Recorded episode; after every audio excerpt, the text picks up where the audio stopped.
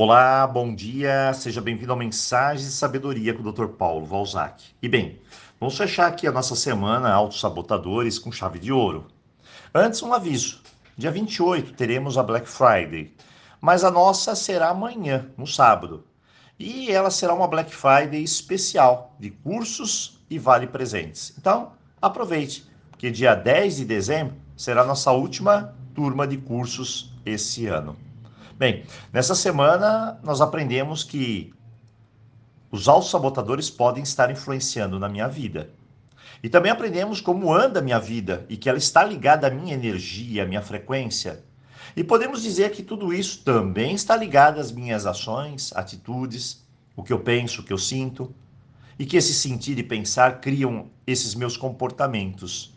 Então hoje vamos a um teste no qual você vai ter a oportunidade única de saber qual é o seu sabotador e assim terá plena consciência do que é necessário trabalhar.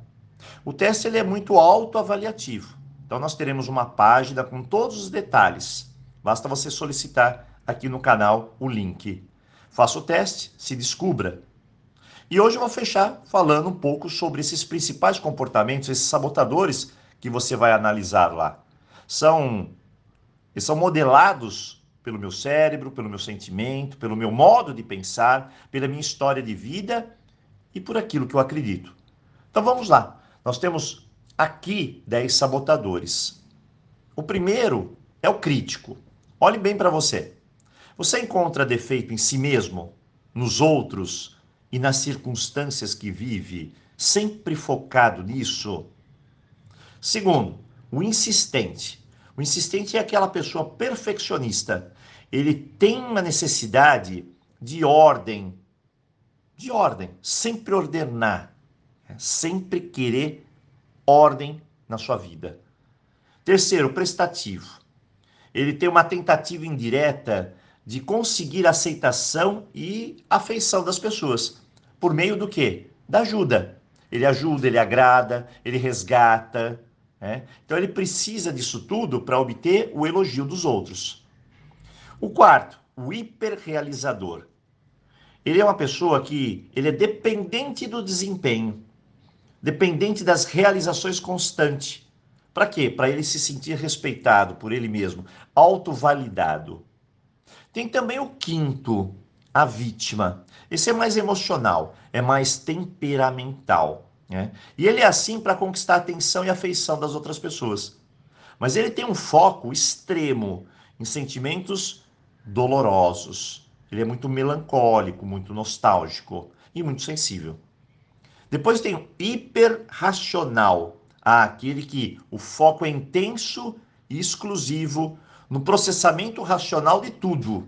Tudo tem que ter lógica, tudo tem que ser bem racional, incluindo os relacionamentos. E aí que a coisa complica. Tem também o 7, o hipervigilante. Ele tem uma ansiedade contínua e é intenso. E ele fica atento a todos os perigos da vida. Ele sempre tem o um foco naquilo que pode dar errado, não que pode dar certo. Tem o um inquieto. Raramente fica em paz, raramente está insatisfeito. Ele quer estar em atividade a todo momento está em constante busca de maior excitação, adrenalina, é o inquieto. O 9 é o controlador. É uma necessidade de assumir a responsabilidade e controlar as situações. Geralmente o controlador está na família, é forçando as ações das pessoas, querendo comandar, controlar. Ele tem as suas próprias vontades. Ele não depende das vontades dos outros. Ele não quer saber o ponto de vista dos outros. Ele controla. E por final, o esquivo, né? O esquivo ele se concentra no que é prazeroso e foge das tarefas e conflitos difíceis. Tem dificuldade, o esquivo vai embora. Ele quer o prazer. Bem, para aprender a lidar com os sabotadores, você precisa, antes de mais nada, conhecê-los. Nós falamos sobre isso. E descobrir de que maneira eles impactam aí na sua vida.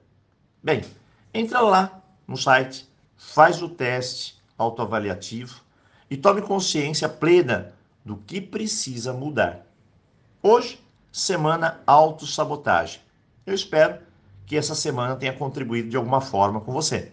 E não perca lá no YouTube o nosso vídeo sobre cura e roponopono.